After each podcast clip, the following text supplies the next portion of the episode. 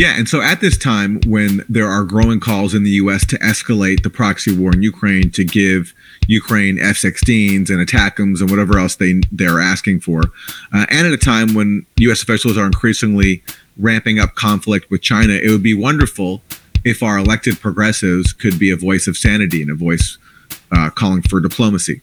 But let's look at what Bernie Sanders just did. He was on the BBC uh, promoting his new book, and he was asked about Ukraine and he basically said he's fully in lockstep with Joe Biden. It's not an issue that I've been heavily involved in, but I, I support what the president is doing. I think what Putin did was outrageous, not only for the people of the Ukraine and all the destruction, not only for the thousands and tens of thousands of Russian soldiers who have been dying. We need a world now, if we're going to combat climate change, if we're going to combat future pandemics, we need a world to come together. And Putin has radically disrupted that, and that is a real tragedy. What? But I think at the end of the day, the United States, NATO cannot sit back and allow Putin's aggression to go uh, un- unresponded to. We need a world to come together to combat climate change. But first, before we do that, we need the world to risk nuclear war so that we can uh, prevent uh, ethnic Russians inside Ukraine from having their cultural rights respected uh, and having their whims respected in Crimea, where most of them want to be a part of Russia, not not Ukraine. Before we uh, co- cooperate on climate change, we need to risk nuclear war over who, who gets to rule Crimea and eastern parts of Ukraine, and also ensure that we have a proxy on Russia's border, even though every single rational top U.S. diplomat in recent memory has warned against how reckless that is. It's like Bernie Sanders has forgotten everything he used to say. He used to talk at least about NATO expansion, how that was provocative towards Russia. He wrote an op-ed, or at least he signed his name to an op-ed shortly before, or maybe early on in Russia's invasion, around that time, about how NATO expansion to Russia's borders was provocative. He's forgotten all that now. Now it's just, uh, I, I, don't, I'm not really following it. I, I'm not really involved in it, but I support what Biden's doing, and NATO and Russia need to stand up to and, and NATO and U.S. need to stand up to Russia.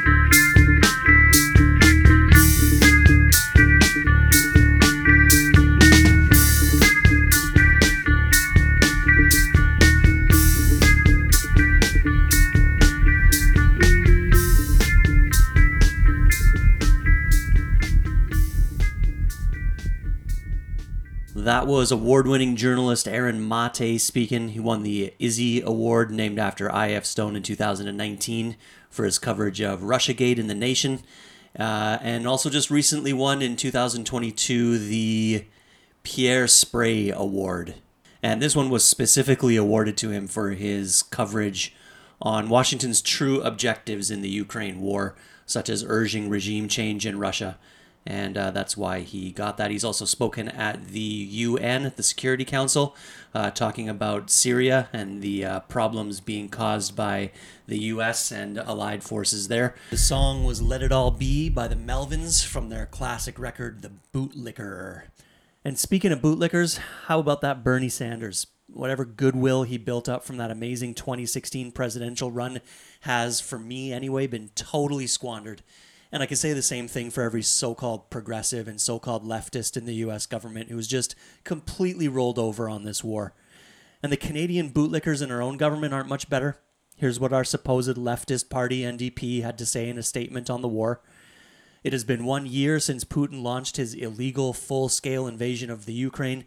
Putin's brutal war has murdered and violated tens of thousands of Ukrainians and displaced hundreds and thousands more. Ukrainians have lost their loved ones and their homes and have watched in horror as their cities burn. Through it all, Ukrainians have defended themselves and their country with courage and love. They're heroically fighting for all of us, for democracy, international law, and a world order based on justice and accountability. Their spirit and resilience in the face of this genocide shine bright. Okay, NDP, so what about Syria? What about the illegal sanctions on the country under the Caesar Act that Canada's full on supporting? The people in that country, not the government, not the oligarchs, the people have been suffering under an illegal, brutal sanctions regime imposed by the US government for years now. And for what? Like Trump said, don't worry, we've secured the oil. How is this operating under democracy, international law, and a world based on justice and accountability? Even in the wake of a devastating earthquake, which killed what, tens of thousands of people, they're still not going to lift the sanctions. And where's the NDP on that? Where's your statement on that? Silence? And how about Yemen? How are things going down there? The NDP is all upset about the legitimately awful number of dead in Ukraine, but tens of thousands? According to the UN, more than 400,000 people have died in Saudi Arabia's attempted genocide in Yemen, aided and abetted by US weapons manufacturers. But silence, right, NDP? Silence on that one. It took China to negotiate a peace between Iran and Saudi Arabia, which were the two countries that were fighting there by proxy to bring any hope to ending that war. Why couldn't we do it? What happened to Canada? I've long been able to hold my head up a little higher internationally because I'm from Canada, but now we're just the same as the States. Even our supposed leftist major party, the NDP, has nothing to say on any of this. Looking at their official commitments from their website, there's not even a single thing about foreign policy. I guess they'd only need one line anyway, right? Just a link to a page detailing U.S. foreign policy. This bootlicking of the American imperialist agenda, which, by the way, is being brought to you by the exact same people that brought you the war in Iraq 20 years ago, which killed by some counts 1 million civilians. These people are insane. They do not want peace and they need to be pushed back against. Now, if you think I sound angry lately, let me tell you that I'm not nearly angry enough. If you think I sound scared, then I'll tell you that I'm not nearly as scared as I should be. The Bulletin of Atomic Scientists, the experts on matters of war and peace and nuclear weapons, earlier this year told we told us that we are 90 seconds to midnight, the closest humanity has ever been to completely destroying ourselves. And for what? No country is worth destroying the world for, and more of us should be standing up and demanding answers from our politicians about why they aren't pushing for negotiations to start ASAP. Silence isn't an option anymore on this, and I'm done being silent on it. So, what I'm doing is we're taking a look at the Bulletin of Atomic Scientists, we're taking a look at dangerous decades, and uh, I'm trying to find the, the the most dangerous year in that decade, according to them, and taking a look at music from that year, telling you a little bit about that year, and then telling you what the clock was at for that year. So we've done the uh, 2000s, we did the 1980s, we did the 1960s, we did the 1950s, and for this final segment, we're going to do the 1940s. if you've been paying attention for the last couple of weeks or whatever, it'll be a little easier, I guess, because you'll know that there's a, a, pretty small segment of the 1940s that you have to think about. But uh, here we go, with some 1940s music. Cheap Tuesdays, 101.5 UMFM. I'm Dan.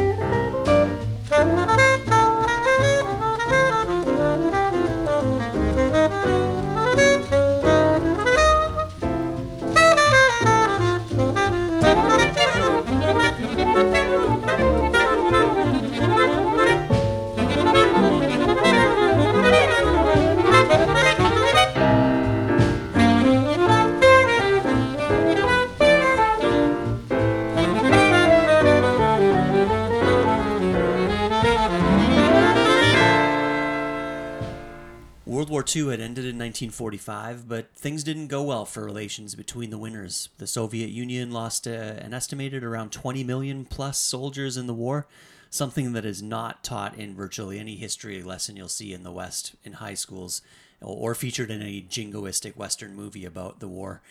In fact, without them, it's arguable whether we would have won the war at all, uh, as Hitler's dumb idea to try to invade Soviet Union in the winter, which is something that Napoleon had done and failed at, uh, incurred massive losses to his army and weakened them significantly. But the sides, the winners, the winning two sides, they just couldn't come to a stable peace after the war, which set the rest of the world on edge.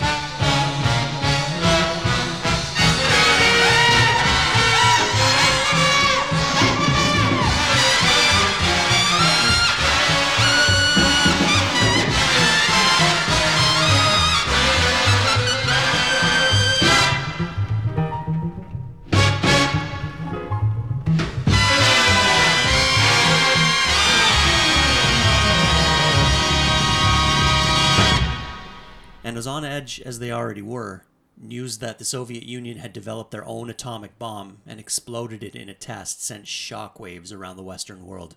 This seems to have caught us somewhat by surprise, according to the Bulletin of Atomic Scientists statement for the year we're talking about, uh, as they were thinking it was another year or two off at least, with some people in Western governments saying that it was as much as 10 or 15 years off or that it was never going to happen. So this drastically changed the calculus for the US and its allies, and it seemed that the earlier predictions of brinkmanship were coming to pass, and the world was facing this brand new reality of a possible full on nuclear war.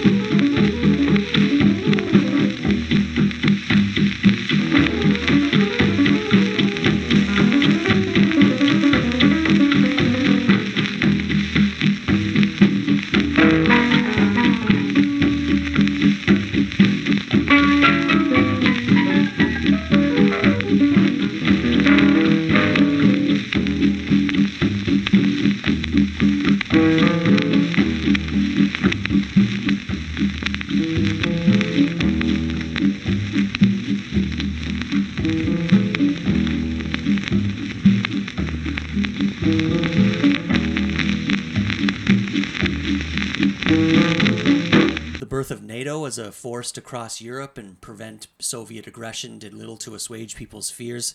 Add to that the still unresolved situation in Korea, which would lead to the Korean War very shortly, the equally unresolved situation in China, which later on in the year we're talking about would wrap up its own civil war finally. To many, this whole situation, the whole world, must have just seemed like it was in a fresh version of World War II with new enemies. You know, why would they not think that? You know, unlike our generations, most middle aged to older people by this time in the late 40s had seen two world wars in their lifetime. Uh, so having another one probably seemed very likely. But again, this one would be different since it would be with nuclear bombs.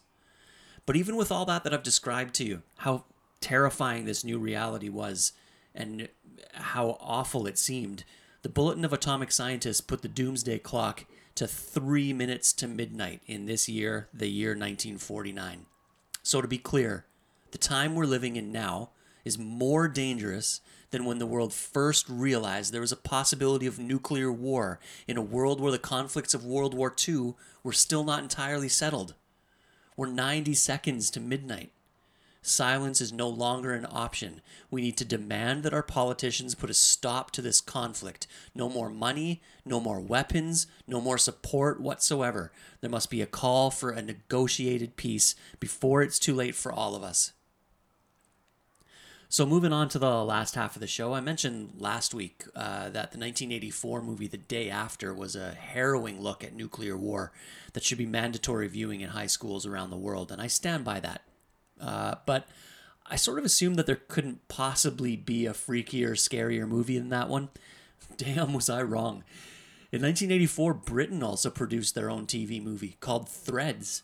And while the special effects aren't quite as impactful in the explosion scenes as in the day after, they did a much better job showing the aftermath. Here's a CKND TV president, D.C. Brinton, discussing it in a short introduction before they finally played it on TV in Manitoba in 1985. Good evening. During the next two hours, CKND will telecast the Manitoba premiere of the controversial BBC production of Threads, a fictional docudrama depicting nuclear war's shocking reality based on scientific, medical, agricultural, and psychological research. You will not be watching a pleasant drama. Some reviewers of Threads have stated that it makes last year's ABC production, The Day After, look like a walk in the park. However, it is educational, informative, compelling, and thought-provoking. And CKND, as a community responsive broadcaster, believes it should be telecast in Manitoba. Sometimes we need to be made uncomfortable by what we watch on TV, and it will be very difficult to sit through the next two hours without experiencing discomfort. And yet Threads demands to be seen both for its uncommon skill of presentation and for its important subject matter. Threads tells the story of two families living in Sheffield, England, from one month before their hometown is devastated by a nuclear strike through the horrifying and harrowing aftermath, graphically depicted over a 13-year period. Due to the nature of the content, CKND has decided this special program should not be interrupted. So we present Threads uncut, uninterrupted, and commercial-free. If you choose to watch it, we expect that you will also make your own decision as to its importance and its reality. Thank you. Unfortunately, again, there's no music in this feature, which means I can't make it the score for the week. And again, that's no problem. It, it works much better without music, so that's not a complaint at all. I, I highly recommend that you seek it out, though. But uh, be warned, it's pretty harsh. Instead, something a little more fun. Uh, I did warn you that you'd have to put up with two things from me in the next little while anti war shows and Doctor Who.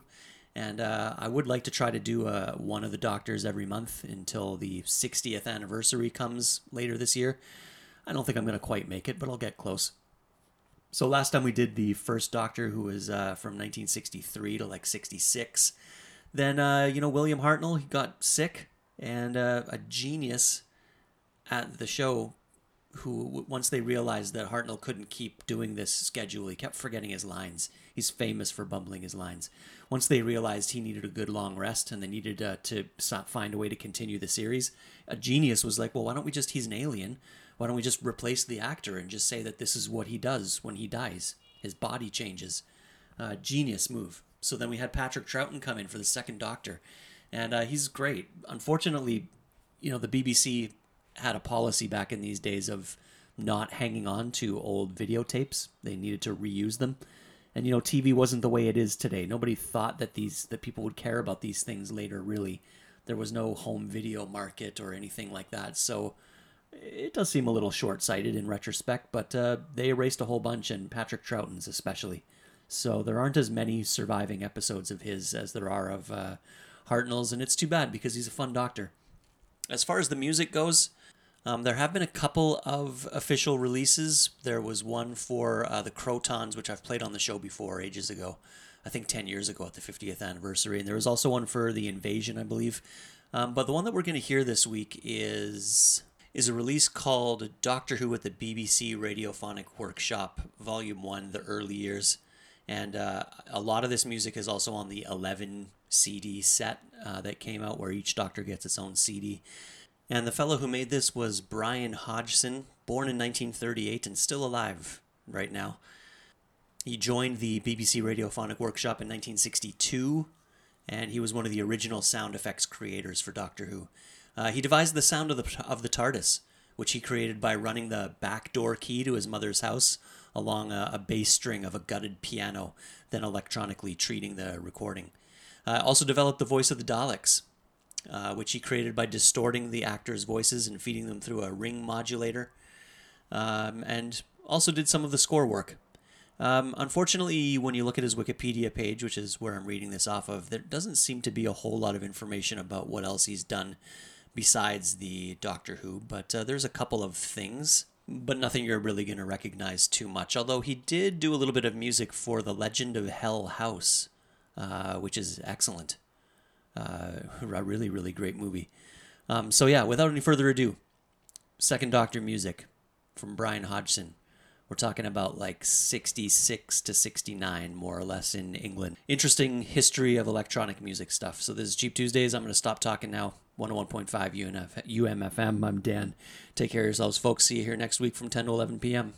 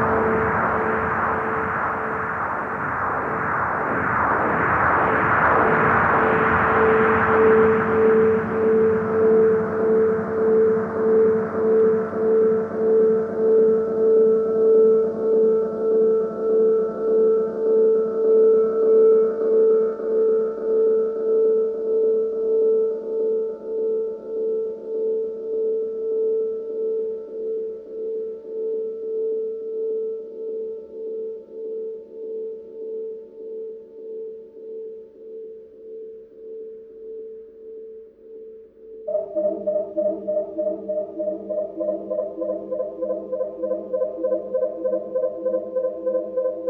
you.